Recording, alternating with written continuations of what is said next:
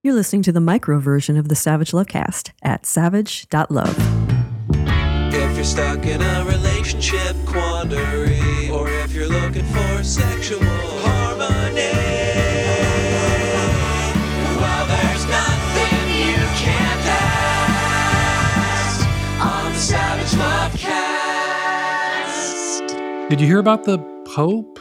It happened a couple of weeks back. You probably already heard about it. The Pope told nuns that they needed to delete the porn from their smartphones. That was kind of funny. Didn't see that coming. Wasn't on my 2022 bingo card, as they say. But yeah, this a couple weeks ago. You probably already heard about it.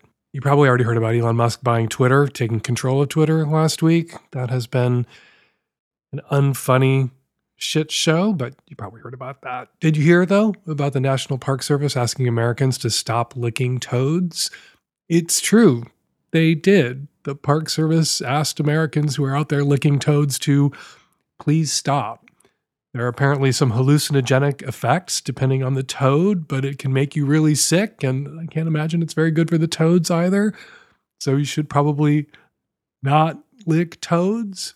You probably shouldn't buy Powerball tickets either. The prize for the lottery is now up over $2 billion, biggest lottery prize in history. Playing the lottery is a waste of money. It is a tax on fools, as the Italian nobleman who ran the lottery for his country in the 18th century famously observed. So it's not exactly new news that the lottery, or lotteries, all of them everywhere, are a scam. The odds are stacked so astronomically against you winning the lottery that it amounts to, quote, a tax on the mathematically challenged which is how Roger Jones, professor of mathematics at DePaul University in Chicago, put it. It's just a nice way of saying, as other people have said, that lotteries are a tax on stupidity. I bought my lottery tickets this morning, and I don't want you buying one, as that will decrease my chances of winning. So don't you be a fool and waste your money on lottery tickets just because I did. You know, if you are wondering, you're probably wondering at this point what's up with today's intro popes, toads, lotteries, so scattered, so all over the place. This is what I sound like when I'm trying really hard not to think about the results of the midterm elections, which we won't know until much later today. In some places, it may be a week or more before we get results. All we know for sure is that the shit is going to hit the fan. We just don't know how much shit is going to pass through the fan and for how long. So, while we wait, I'm going to recommend some ways to pass the time, some distractions.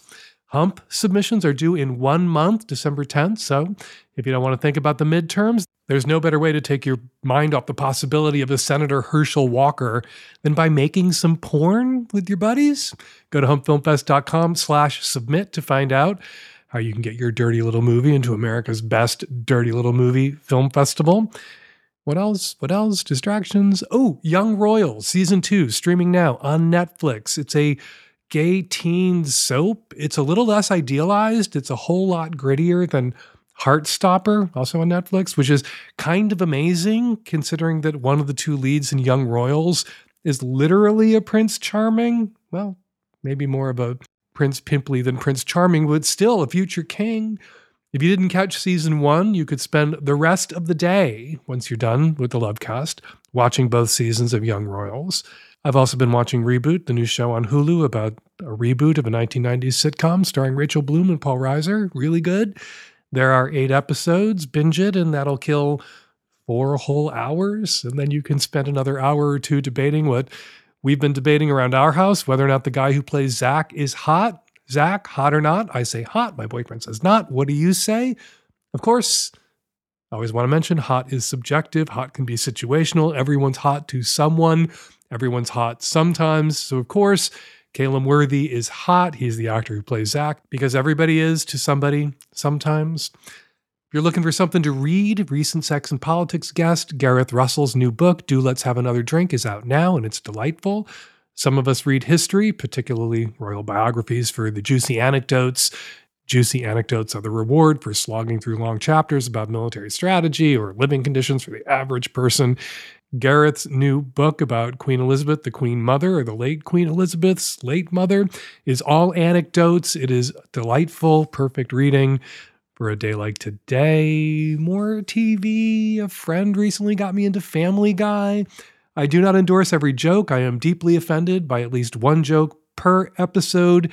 And there are too many poop jokes in every episode for my taste, but there are 19 seasons. So dozens of hours of content to help pass the time, probably hundreds of hours.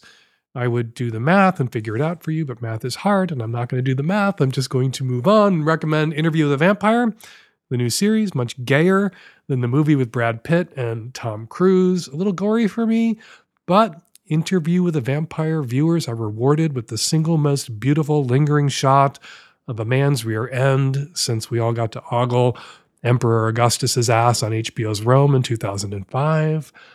Something else you could do today, you could vote if you haven't already. You could put down the toad and go vote, blue no matter who. That'll kill some time. Then go straight home after voting. Do not pass 7 Eleven. Do not buy a lottery ticket. And while we're on the subject of the elections, which I kind of didn't want to talk about, but I'm going to, there was a post that went viral on Twitter this week there are a lot of posts that went viral on Twitter this week. This one wasn't about Elon Musk. I don't know who it originated with, so I'm not going to attribute it to any one Twitterer because I saw it in many tweets, but I do want to endorse the sentiment a vote is not a Valentine.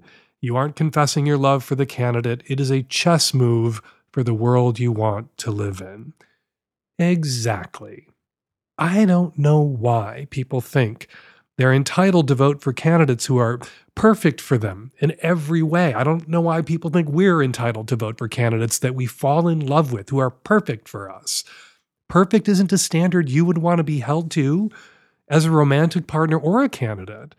I'm guessing that you, like me, aren't perfect. You, like me, may have worried about climate change while boarding an international flight or eating a hamburger while stressing out about the fate of Brazil's rainforests.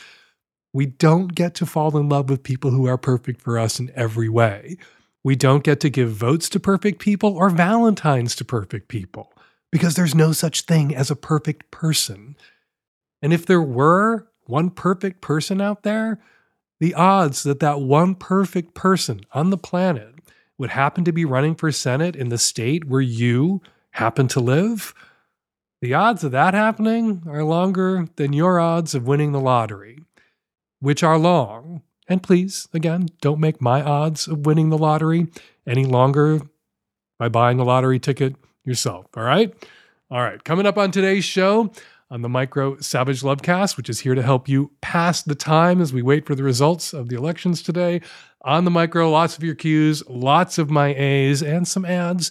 And on the Magnum Savage Lovecast, which you can subscribe to now at savage.love, more questions, more answers, no ads and also here to help you pass the time as we wait for results. New York Times best-selling author Gabrielle Blair joins me to talk about her new book, Ejaculate Responsibly, a whole new way to think about abortion. And a reminder that starting next week, Savage Love, my long running sex advice column, moves to savage.love. The mini Savage Love will be available for all, just like Micro Savage Lovecast is available for all. But Magnum Subs will get the full column, the Maxi Savage Love, just like Magnum Subs get the full Lovecast, the Magnum Savage Lovecast. Magnum Subs also get my weekly response roundup, the Sex and Politics podcast, live events like Savage Love Live, and more. And if you become a Magnum sub today, you can lock in the current price before it goes up by four bucks next week. The current price right now, $36 a year, which comes out to 69 cents a week. And no, we didn't do that on purpose. Magnum subs have been 69 cents a week for a decade, and we didn't mention it all this time because we didn't realize it until this week. So go to savage.love right now to become a Magnum sub today. Today's Savage Lovecast is brought to you by MeUndies, high quality, super comfortable, good looking undies. Get 20% off your first order when you go to meundies.com slash savage. Support for today's show, support we are very grateful for, comes from stamps.com. With stamps.com, you can access all the amazing services of the post office right from your desk in your own home, 24 hours a day, seven days a week. Just click, print, mail, and you are done. It could not be easier. And right now, use Savage for this special offer. Includes up to 55 bucks worth of free postage, a digital scale, and a four week trial. Do not wait. Go to stamps.com and before you do anything else, click on the microphone at the top of the homepage and type in Savage. That's stamps.com. Enter S A V A G E. Hi, Dan. I'm a 35 cisgender straight male in the Pacific Northwest. A few weeks ago, I matched with a girl on Bumble. I asked her out and she said yes. As we set up a time for the date, she tells me she's trans. I'm taken aback as it wasn't in her profile, but I tell her that I'm still attracted to her. She asks me if I'm open to her being trans, and I say that I am. And I mean it. I do say something like this is normally disclosed. I bring up your name, Dan, as I remember you saying that disclosure, although not required, is good etiquette. She replies that Dan Savage does not advocate for disclosure within a profile and that I'm not even entitled to know that she is trans. I'm a little taken aback by her response, and at this point I should probably leave it, but I don't. I politely ask if one can do so, where she is in her transition, which is where things go off the rails. She is very upset by my question and tells me that she's super turned off and that I need to educate myself, which I do. I tell a friend about the situation and she shares three articles she thinks are relevant. I read them with an open mind and come away further understanding just how much trans people have to deal with. It's a lot. But something recurs in these articles an idea that I'd never heard of before genital preferences. One article states very clearly that having genital preferences is akin to being transphobic. Now, I understand the question I asked must be very uncomfortable for her, but is it okay to expect somebody to invest time, energy, and money into a potential deal breaker? And, and what if it's not a deal breaker. In one of these articles, the writer talks about desirability politics, which is about the struggle of people classified as unfuckable by the dominant culture. Kind of hard to be unfuckable if that's what someone's going for. Look, maybe I'm obsessing too much over genitalia. Maybe that's low vibrational. After all, I wouldn't ask a non trans woman about what's going on downstairs for her before meeting her. I get that. I fucked up by asking that question. But when I bounce it off of my friends, most of which are all millennial, Gen Z, leftist liberals, they all think that having genital preferences is the same as free speech. It's a natural right. So are we just out of touch, or is this idea of genital preferences a step too far? To clarify, I think that trans people should disclose before hooking up with someone for their own safety. And I think there's some lingering hangups about the unfuckability of trans people that are really rooted in where trans people, trans awareness, trans rights were 30, 40 years ago, when to be trans was really to be seen as undesirable and unfuckable. Every time I talk to a trans person these days on the show about getting on a dating app, the problem isn't that nobody wants to fuck them. The problem is that everybody wants to fuck them. Uh, I had a trans man on recently who was overwhelmed by the numbers of gay men that were responding to his profile on a gay dating app, and he didn't know how to filter or juggle all this dick that was coming his way and needed my help with that. So I really feel like this argument that some people are still having about trans people. Yeah, not everybody is attracted to trans people, but a lot of people are. And I think trans people these days, particularly younger trans people, approach dating not with a sense of desperation and scarcity, but with a sense of abundance uh, and their own desirability. All right, so I think trans people should disclose. I think this woman did disclose. I don't think trans people, as she said, are obligated to put this uh, front and center on their dating apps. They don't have to lead with it, but they should, for their own safety and to screen out people, to spare themselves uh, from wasting time on people who wouldn't be into them, disclose it before the first date, which is what this woman did. So, do you see what you did here? You scolded this woman for not disclosing right after she disclosed. And she disclosed the fact that she was trans to you in a perfectly uh, timely manner and a considerate manner at an appropriate time after you connected online and before you met up for the first time in person. That isn't hiding the balls, if I may make a joke, and I probably shouldn't, but that isn't hiding the balls. That's being very upfront. As to the subject of genital preferences, I think it's crazy uh, that you know people who are Gen Z who think genital preferences are legitimate. There's a lot of people out there. I, I tend to associate people condemning others for having genital preferences with younger people, younger millennials, younger Gen Z types. I think genital preferences are perfectly legitimate. It is an awkward conversation to have with someone uh, about their genitalia, about whether they've had sex reass- that kind of sex reassignment surgery, that kind of gender confirmation surgery, whether a male to female transgender person has gotten bottom surgery. That's a, certainly an awkward conversation to have. But yeah, most straight guys aren't going to be into people with penises, regardless of gender. And that is a legitimate expression of straight male heterosexual identity and preferences. I'm rather into dick myself.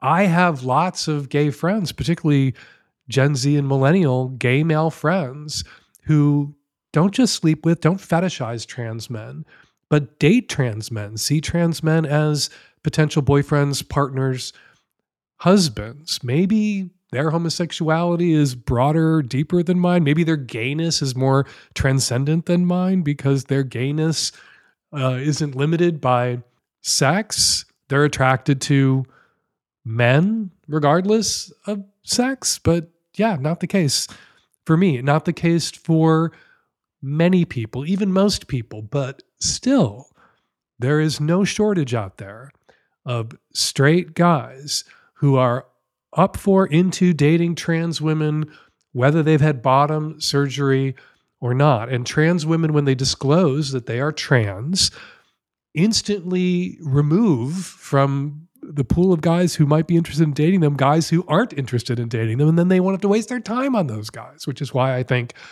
trans people should disclose, not to spare potential partners from the horrors of going on a first date with somebody who is trans, but to spare themselves the horror, the stress, the annoyance of going on a date with someone who's transphobic. I think perhaps, you know, if we just go by simple majorities, maybe the dominant culture, the majority of the people who move through the dominant culture regard trans people as unfuckable. But there's an enormous number of people out there now who regard trans people as not just fuckable, but desirable. I don't know if you're one of them, but if you aren't, don't waste this woman's time. Sounds like you had a shitty, icky, gross conversation. Sounds like right out of the gate, she disclosed. You scolded her for not disclosing as she was literally disclosing. Yeah, don't bother this woman anymore and try to do a little bit better with the next trans woman that you connect with on Bumble or any other dating app. And you are entitled, you are entitled to having a preference where genitals are concerned. Genitals play an enormous role in uh, sex. And you are, when you're out there dating, seeking a sex partner. And you're allowed to take genitals into consideration when making those sorts of selections. Hey Dan, early 20s, bisexual female from Sydney, calling about open relationship things. My boyfriend and I have been together for almost four years, um, monogamous for about three and a half, and open for six months. Since we opened, we've been having a lot of great experiences with different partners, but have always agreed that we're non monogamous rather than polyamorous. Mostly because we just wanted to ease into the non monogamy world and not get too involved or attached to other partners too quickly. Although we are both pretty demisexual and so have been forming ongoing connections with other people that we're sleeping with. It's become somewhat of a blurry line between open and poly now, but both him and I have made at least one independent connection with other women. I guess the relationship is naturally moving into a more hierarchical poly dynamic, I think it's called, where him and I are nesting partners or primary partners. My issue is, though, the girl I have been, I guess, friends with benefits with has developed feelings for me, and the girl that he's been seeing, I think, is starting to feel the same for him. It's been so beautiful to get closer to these women independently um, and sometimes all of us together. The person I've been seeing has said to me that she sometimes struggles with the fact that she thinks she'll always come second to my boyfriend, which I guess is kind of true as he's my first priority. He's my primary. I don't know, we've always been honest. We've always tried to be as ethical as possible with our metamors, I think they're called. But I've been seeing um, on a lot of poly Instagram pages and stuff that the whole hetero couple open relating and being each other's primaries gets a lot of hate and can be seen as kind of unethical or something. I don't know. I just want to know how to do this in the best way. I understand that like the hate often comes from the whole unethical unicorn hunting thing, which we've been not doing, trying not to do. But yeah, I don't know. I'm just wondering if if we're going about it the right way, should we actually realize that we are poly but not but primary partners and say that to girls that we see, or should we stop making recurring connections with people if we aren't ready to be relationship anarchists, as they say, and be totally poly all the way around? I'm having a hard time understanding how you would square being demisexuals with being open but not poly. A demisexual isn't really attracted to someone until there's some sort of emotional connection. Now, an emotional connection can be fleeting, it can last an evening. I think that some people who are demisexuals are perfectly capable of having one night stands and keeping things casual. But I don't think, based on the rest of the information that you shared, you and your boyfriend are capable of that. You've both established relationships with these other women that you're dating. And yeah, I think you need to say to the woman who's worried that she's always going to come second to your boyfriend that it's true, that your boyfriend is your first priority. And if she isn't willing to date you under those conditions, under that kind of hierarchical polyamorous model, well, then she's free to stop dating you. You have to give her the information that she needs to make an informed choice about whether she wants to be in this relationship with you and come second. And what you see out there online, a lot of people condemning hierarchical polyamory.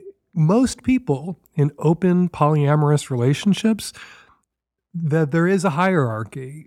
What you're seeing is a lot of, I think, noise from people on the left who think any structure where there's a power differential is somehow illegitimate. And I don't think the people making the most noise about that online um, and making people who are straight and in open or polyamorous relationships feel guilty, making them feel like they're doing it wrong. I don't think they represent the majority of polyamorous people out there. I know a lot of polyamorous people. Most polyamorous people that I know aren't in relationship anarchy style, everyone's a co equal partner kinds of relationships. Most people in open relationships were in monogamous relationships once upon a time. There are a lot of married people out there who are open and poly. Of course, the spouse comes first. Of course, the spouse in that circumstance has more history and legally more power. It's harder to extricate yourself from a relationship with someone you're married to than someone you're dating or seeing. Look, I think it's worse to pretend that there is no hierarchy. I think it's worse to pretend that there aren't power differentials in relationships and be in denial about it or actively lie about it. Yeah, there's a relationship here, an established ongoing relationship. And you just have to be honest with the women you're dating about whether your boyfriend, whether this relationship is your primary concern. And you're allowed to have a primary relationship, and that kind of polyamory is perfectly valid. And I'm always annoyed when people leap out of the bushes to tell other people that they're doing it wrong, that however they're conducting their sex lives, however they're constructing their relationships, that if they aren't doing it just like I'm doing it, that they're doing it wrong. If this is what works for you and your boyfriend, this kind of polyamory right now, and you're honest and straightforward with the women you're dating, that this is who you are and what you're doing, and your boyfriend is your primary partner, you're not doing anything wrong. There's nothing unethical about that. And beware people that you or your boyfriend start to date who say, I don't want to feel like I come second. Literally, you came second. Literally, you were not first on the scene here in this relationship. Primacy may be something you'll never achieve.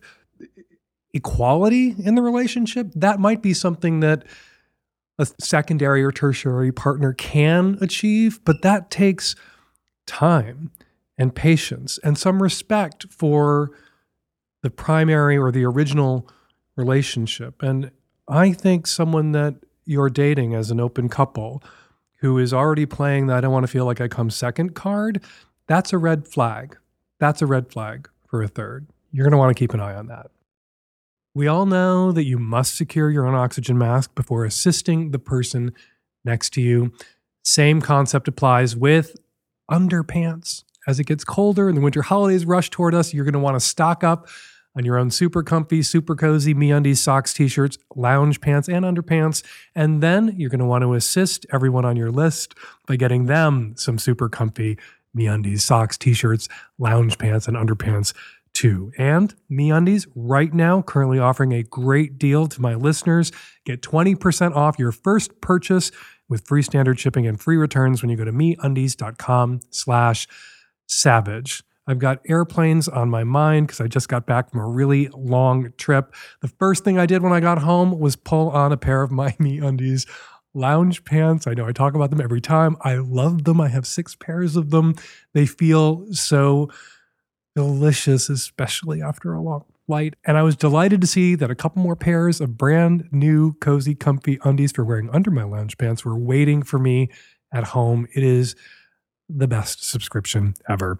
Get your shopping done early this year with MeUndies holiday collection. Their undies, loungewear, and sleepwear are all made out of the softest, most supple fabric you've ever felt and are guaranteed to bring comfort and joy to all your loved ones. Shop their classic plaid prints for a traditional picture perfect Christmas morning picture perfect style, or get festive with their adventurous limited edition sweater prints. MeUndies products are available in sizes XS through 4XL, so MeUndies has what you need to make all your favorite people of all sizes smile this holiday season, all in one convenient place. To get 20% off your first order, free shipping, and 100% satisfaction guarantee, go to MeUndies.com slash savage. Let them know the Lovecast sent you. Go to MeUndies.com slash savage. Hi, Dan. I am calling today because it wasn't until I was in my 30s that I really learned my body and started to orgasm and come properly. And I have a lover now who makes me come a lot. But then what happens is that we do quite prefer PIV intercourse, but then there's not enough friction for him to kind of continue afterwards. So my question is, I mean, we explore lots of other ways to pleasure him, but PIV is really the favorite. And I have kind of tried to hold off on letting myself really explode in orgasm as long as possible, but it just, it happens very quickly with this particular lover. And I mean, this is, I mean, it's a best case scenario problem, but do you have any tips for us that might help? Well, obviously, if after you've had a whole bunch of orgasms, you're so lubricated that there's not enough friction for him, you might want to let him come first, let him have his one measly, pathetic male orgasm before you have your awesome, amazing superhero multiple female orgasms. That said, I do have one suggestion. I do have an additional suggestion. I have a sex toy suggestion, but I'm almost too shy to say the name of it out loud because I don't want to offend you.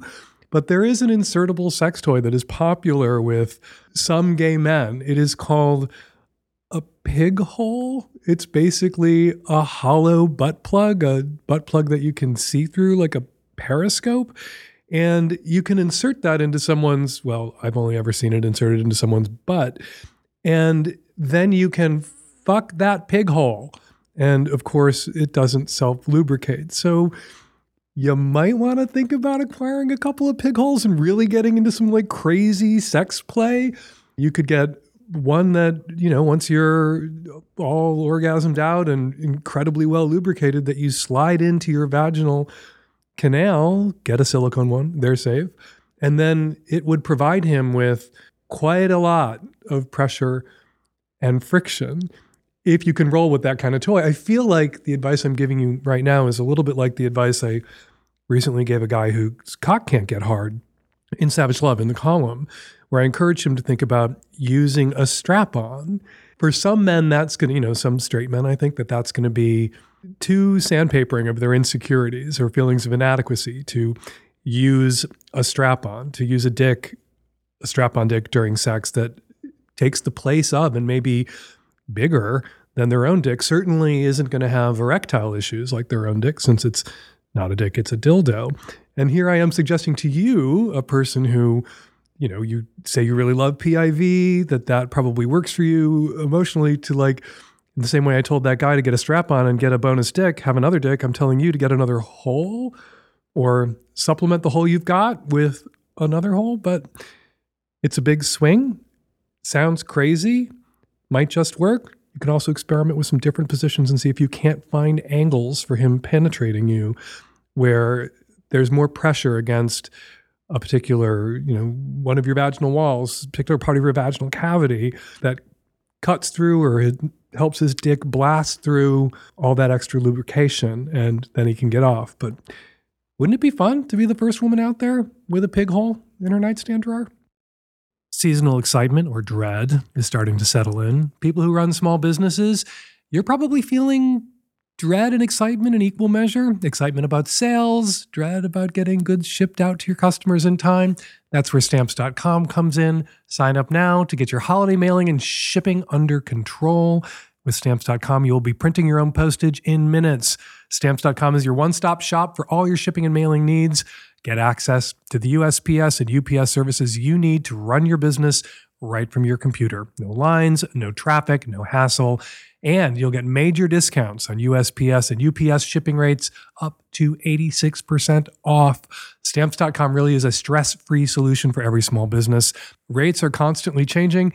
And with Stamps.com's switch and save feature, you can easily compare carriers and rates so you know you're getting the best deal every single time. And if you're running an online store, stamps.com works seamlessly with all major shopping carts and marketplaces. This holiday season, trade rushing to the post office, trade late nights in line for silent nights. Get started with stamps.com today. Sign up with promo code SAVAGE for a special offer that includes a four week trial plus free postage and a free digital scale. No long term commitments or contracts. Just go to stamps.com, click on the microphone at the top of the homepage, and enter the code SAVAGE. Hi, Dan. So I received a message recently, a text message that was saying that uh, a friend of mine, a good friend of mine, was a rapist and a predator. It's from a number I don't recognize, and this person said, absolutely do not respond. I'm going to block you after I send this message. Very much weirded me out, creeped me out at the time. Uh, wasn't sure what to make of it. And I'm caught between trusting a friend that I've known for a few years and believing victims, despite the fact I don't have any idea who this person could be. This friend and I are not dating, although he did ask me out once. I said I didn't feel that way, and he let it go. There's never been a problem. Uh, other than that, no signs of anything suspicious. But since that text, I find myself feeling suspicious over nothing, over nothing that I can tangibly feel. And every t- time I think of that text, I get very shaky. I get very nervous and I'm a little uncertain why or what to do about it. Um, the other thing that does come to mind is I sometimes wonder who's watching us or knows that we're spending time together and has my number. Whoever sent that text message was trying to get in your head and it worked. You couldn't respond to them, they blocked you. It is an unsubstantiated allegation. Someone may have maliciously made that allegation because they have it in for your friend, or your friend raped someone and they don't want to go public with the accusation, but they want other people to know. Now, it doesn't sound like this person reached out to you and said, I'm concerned for your safety. I'm concerned that there is a predator in your midst. I'm concerned for other people in this person's life. And for whatever reason, I can't come forward, but be careful, watch out. Doesn't sound like that's what whoever sent this message was trying to do. It sounds like whoever sent this message was trying to do exactly what they achieved here, which was to make his friends feel unsafe, uncomfortable, freaked out about being around him. And, you know, somebody who's a rapist, somebody who's a sexual predator, doesn't go around with a sign that says, I am a rapist, I'm a sexual predator. It is often not who you would I mean, not that you would have friends where you think that guy's probably a rapist, but it's often not who you would think. Rapists don't have rapist tattooed on their forehead, except for Donald Trump, who basically has rapist tattooed on his forehead. And so, just because eh, there's nothing he's done or said or that you've ever heard about him that eh, would lead you to believe that he is out there sexually assaulting people, and I can only assume if any of that were true, if he'd been doing and saying things that led you to believe he was a sexual predator, he wouldn't be your friend at all. Yeah. Yeah, it sounds like this person just may have maliciously made this allegation out of anger. I can't imagine you're the only person that whoever was sending that text message sent that text message or text message like it to. And it's probably gotten back to your friend. So here's what you can do. And it really is the only thing you can do you go to your friend and say, I got this really disturbing message. What the fuck is up? And then you're going to have to gauge his reaction and trust your gut. Now, maybe he's a sociopath and he has been out there sexually assaulting people, and he'll be able to look confused, shocked, wounded, and seem completely credible when he denies ever having sexually assaulted anyone. Or maybe the shock and credulity will be authentic because he hasn't actually raped anyone. And if somebody is waging a campaign against him, he may not have brought it up because he doesn't want to talk about it. He doesn't want to give it legs. He doesn't want to give it energy or power. But you may find out that lots of people that he knows have gotten this message from who could it be? An angry ex? somebody that he rejected, somebody that he possibly had a sexual encounter with that went south in a way where the person wound up, the other person wound up feeling like they had been sexually assaulted. And it wasn't his intent to make them feel that way, but it is kind of how emotionally it played out. There's all sorts of things that could be possible here. But just rounding a friend, someone you know and love and trust, up to rapist because you got an anonymous text message I think your friend deserves better than that from you, at least deserves a conversation with you where you take these concerns to him. And if he's being harassed or stalked himself, he may need to know that this is still going on or ongoing. But in the end, you're only going to have the word of this anonymous person who reached out to you by text because they were sincerely concerned or they were just trying to stir up shit for your friend and your friend's word to weigh against each other. And then you're going to have to make an informed judgment call. And you may get it wrong. You may get it wrong, but only you can make that call. And you can't make that call until after you have a conversation with your friend about this mysterious text message. Hi, Dan. 40 year old fluid female here married for seven years to an excellent husband in an ethical, non-monogamous relationship. And I've been seeing someone for about a year. I was the first to open it up. My husband's been looking and finally found someone who he's mutually interested in. And here are the problems. So she lives about two hours away. She lives with her 13 year old child and a roommate. So the last time they met up, the one and only time, in fact, that they met up, a couple days ago, he asked if he could get a room. I said he could. Can she pay for half? She responded with this really long message with full of excuses why she's broke, ranging from roommates to exes, to exes, exes to landlords. I don't like excuses, so I just said, whatever, yeah, go ahead. You can pay for the room this time. The other problem is I make twice as much as him and I spend half as much as him. So he's basically spending my money on these hotels. So I guess my dilemma is why can't he stay at the gal's house? Well, I told him because he can't because it makes me uncomfortable because it shows bad judgment to be introducing your 13 year old daughter to someone you just started seeing. He told her that, that I didn't want him staying there. And she said, quote, my daughter is 13. She's not a kid. She's not going to give a fuck and probably won't even notice you're there, which is even more red flags to me. So what should I do? Should I let my hubby stay with the chick who definitely doesn't have good judgment in her house with a 13 year old girl who is supposedly not a kid? Do I let him continue to spend my money on hotel rooms? I also offered them to come stay at my place, uh, and I would leave, but she has a 20 more excuses on why she can't make the drive, and pretty much because of finances. Should I suggest they fuck in their cars? Seems to me money well spent. You helping cover the cost of the hotel room where you would prefer your boyfriend to hook up with this other woman. You're in an open relationship. You have other partners or partner, I don't remember, but you have ongoing connections with other people. He's had to look long and hard to find somebody that he could connect with. It is a truth universally observed that women in open relationships and opposite sex open relationships have a much easier time of finding other partners, you know, men or other women who are willing to sleep with partnered or married women are a lot easier to come by, come with, come near than women willing to sleep with men who have wives or girlfriends at home. And it seems to me that it would be in your own best interest for your partner, after not having had another partner for the entire time your relationship has been open, to have someone else of his own. And if you help underwrite that, that redounds to your benefit. As for your concerns about this woman and her parent, you have got a lot of opinions about this woman and her parenting, this woman that you've not met.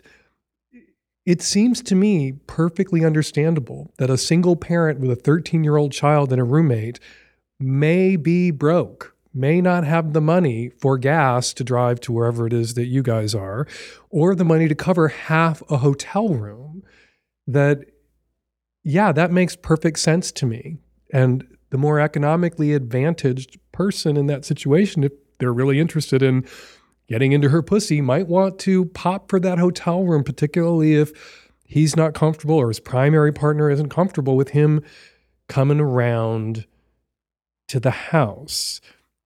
It is, I think, perfectly legitimate for you to step in and say, okay, it's fine with you to have a new boyfriend come to your house your apartment where your daughter lives not fine with me, okay, you can make that assertion. But if you want to make this work, not for her, set her aside and set perhaps your jealousy aside. And I'm wondering if there's not some jealousy at play here. Your partner hasn't had other partners up until now. This is the first time you've confronted the reality, not just of you getting to sleep with other people, but your partner getting to sleep with other people. And it seems like you're on a fact finding mission or a, a, mission to find everything you might possibly be able to object to. And I think some of your objections are not without merit, that you shouldn't have to, you know, if they want to meet up in a hotel room, she should be able to cover half of that. Well, take into consideration she's a single parent with a teenage daughter and a roommate. Maybe she can't cover that. I still want them to meet in a hotel room. I've offered them my play. They can't come here because the guy. Okay, okay, okay. Yeah, maybe some of that is sketchy. Maybe this will run its course quickly, but I don't think in your partner's eyes you want to be perceived as the one who sabotaged the first connection he made with someone else by raising a million objections, even if a couple of them have merit. People shouldn't introduce their kids, and I think 13 is also still a kid, to a brand new sexual partner. I'm with you there. But I think you might want to err on the side of making your objections and concerns known while facilitating this relationship and not being perceived by your partner or this woman as the enemy. Because that's not a place that you want to be. And if you step into that role, the obstacle or the villain, it'll take longer for this relationship to run its course than it might otherwise. Dan, my partner and I have been enjoying an open relationship for several years now. An observation that my partner found interesting is that the older women, let's say late 50s, 60s, a gorgeous woman in her early 70s, love to eat his ass. Like devour. Like jump right in without hesitation. I've watched it myself. He, of course, loves it. One of my partners noticed this when he also was with older women. Dan, any ideas why these badass rock star women, who I absolutely adore, love eating ass clearly more than the younger ladies? Well, I think it's because during the Depression, there wasn't that much to eat. There was just ass. And so they had to make. I, I don't know. I don't know why all these old women that your partner's fucking are into eating his ass. No one has ever pointed this pattern out to me before. So I'm going to toss this to my listeners out there of all ages. Has anyone else noticed this? That old ladies are more enthusiastic about eating ass than younger women? You know, eating ass wasn't something that I was doing out of the gate right after I came out of the closet, right after I started being with other guys. Ass eating then, when I first came out, was kind of regarded as really naughty and totally a varsity level kink almost. And ass eater, you know, got tossed around as an insult, even in gay circles. It's become normalized over the last few decades. But maybe it's the case that just like it took me some time to get comfortable with the idea of eating ass, it takes women some time to get comfortable with the idea of eating ass. And by the time they've developed a taste for it, they're in their 70s and their faces are buried in your partner's ass. But I don't think there's any research into this or data. So we're going to have to lean into anecdote.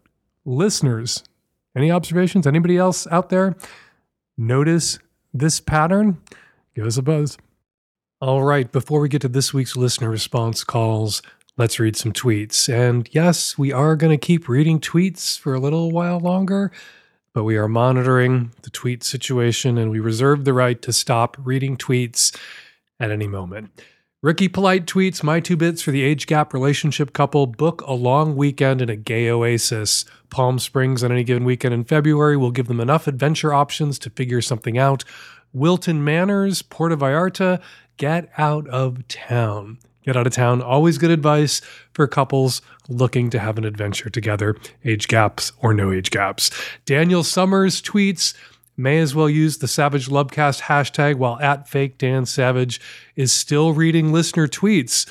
Thankful to have other means of pestering you, Dan, if this place tanks entirely. I've never pestered Daniel when I hear from you on Twitter or elsewhere. And finally, NIN Girl Jane tweets Do Magnum subs need to sign in on your website to continue reading your full column, Dan? Or will we receive a special URL via email? Thank you. Excited for the live stream this week. I'm excited for the live stream this week too. And no, Magnum subs don't need a special URL or URL, as I like to call them. When you log into savage.love, the maxi column, the full Savage Love column, will be automatically unlocked for you, just like the Magnum Savage Lovecast already is. All right. Thank you to everybody who posted to your social media accounts about the Lovecast this week. Help spread the word. And if you want me to read your tweet on an upcoming episode of the Savage Lovecast, be sure to use the hashtag Savage Lovecast. And if you want me to join you on Mastodon or Matador or Mastication or whatever it is, you will have to explain to me how registering for that site works. I tried and I could not figure it out. All right, on to this week's listener response calls. Hey Dan, response call for the guy who made a move on the girl with a boyfriend. I will say for the future, it reminds me a lot of this older call where you had given the advice to be very direct in asking somebody out and always inviting the no.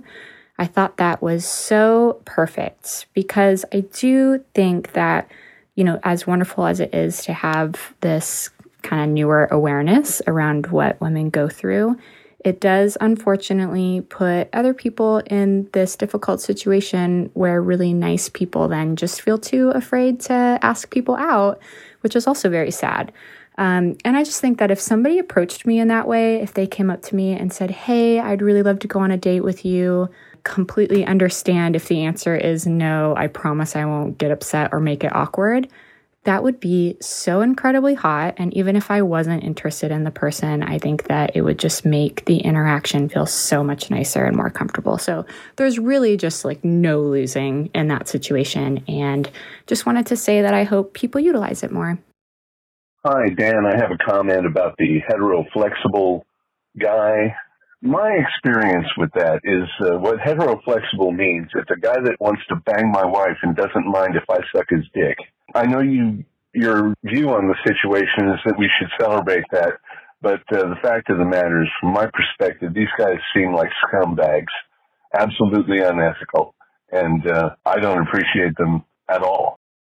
Hi, I'm calling in response to the caller who had a crush on a transmasculine tattooer in their area. I'm gonna say, like, please do, please do hit on them. I'm a transmasculine tattooer, and I've definitely had crushes on clients and I'm more implicated as the person that can't make the move in that scenario because I would be harassing a client. So if you're feeling the vibe and they're sending it back to you, I wouldn't do it during your appointment, obviously. I think Dan's advice is spot on, but please do because they definitely can't be the one hitting on you. Like you're in the better position there to initiate that contact. So go for it. It's flattering. It'll probably make their day. Who doesn't like to feel hot? So shoot your shot and be graceful about the rejection if you get it. And we're going to leave it there. Got a question for next week's Lovecast or something to say about something I said on this week's Lovecast? Use the voice memo app on your phone to record your question or your comment and email it to us at voicemail at savagelovecast.com you can call us at 206 302 2064. I will be hosting Savage Love Live, a live stream exclusively for Magnum subs this Thursday at 6 p.m. Pacific, 9 p.m. Eastern. It's like Sack Lunch, which we're retiring, but longer with more questions, more answers, more banter with Nancy and the whole Lovecast gang and special guests. Lock in your Magnum sub now, just 69 cents a week, $36 a year at savage.love micro listeners. This week, we're going to drop an episode of Sex and Politics into your feed so you can check it out. It's my conversation with Mike Pesca from a month ago. Mike Pesca, of course, is the host of The Gist. He's got a new show out now, Not Even Mad. We had a rollicking convo about Vladimir Putin and podcasting and Armie Hammer and a ton more. Look for it tomorrow in your normal micro feed. And please, we're trying to tempt you into becoming Magnum subs. If you are so tempted, Please join us, become a Magnum subscriber today at savage.love. Follow me on Twitter for now at Fake Dan Savage. Follow Gabrielle Blair on Twitter for now at Design Mom. And fuck with the tech savvy at risk youth forever and right now on Twitter at Lovecast, T S A R Y. Savage Lovecast is produced every week by Nancy Hartunian and me and the tech savvy at risk youth and Nancy. We'll all be back at you next week on an installment of the Savage Lovecast. Thank you for downloading.